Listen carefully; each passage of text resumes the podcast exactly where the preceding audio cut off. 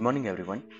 5th December 2022 morning outlook Friday closing basis पर देखें तो यूएस के मार्केट के अंदर जॉब्स डेटा अनाउंसमेंट होने तक मार्केट के अंदर साढ़े तीन सौ पॉइंट की गिरावट देखने को मिल रही थी और इसके बाद बहुत ही स्ट्रॉन्ग जॉब डेटा यूएस के अंदर आए और इसके बाद डाउजन्स रिकवर हुए और अल्टीमेटली क्लोजिंग बेसिस पर फ्लैट पॉजिटिव नोट पर यूएस के अंदर क्लोजिंग देखने को मिले इसके साथ साथ ओपेक कंट्री ने स्टेटस को रखा है ऑयल प्रोडक्शन के लिए। और ये हफ़्ते सात तारीख को आरबीआई पॉलिसी आउटकम है और आठ तारीख को गुजरात इलेक्शन रिज़ल्ट है।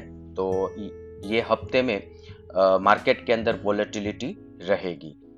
अभी एशियन मार्केट की बात करें तो Hang Seng 600 point positive note पर ट्रेड कर रहा है 3.22 परसेंट और निकई फ्लैट पॉजिटिव नोट पर ट्रेड कर रहा है।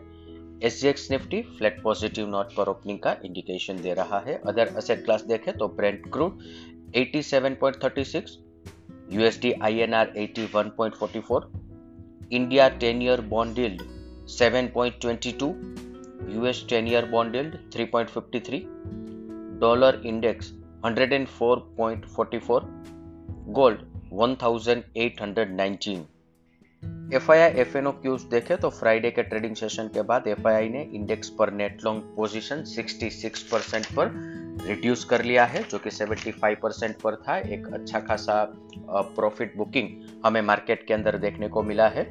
पुट कॉल रेशियो भी शार्पली डाउन आ चुका है, अब एक के नीचे 0.94 पर है। अभी भी निफ्टी फ्यूचर प्रीमियम 116 पर है। एफआई ने माइनर बाइंग किया है कैश सेगमेंट के अंदर डेरिवेटिव फ्रंट पर देखें तो स्टॉक फ्यूचर इंडेक्स फ्यूचर और इंडेक्स कॉल ऑप्शन के अंदर पोजीशन सेल साइड पर रखी है और साथ में इंडेक्स पुट ऑप्शन बाई किए हैं।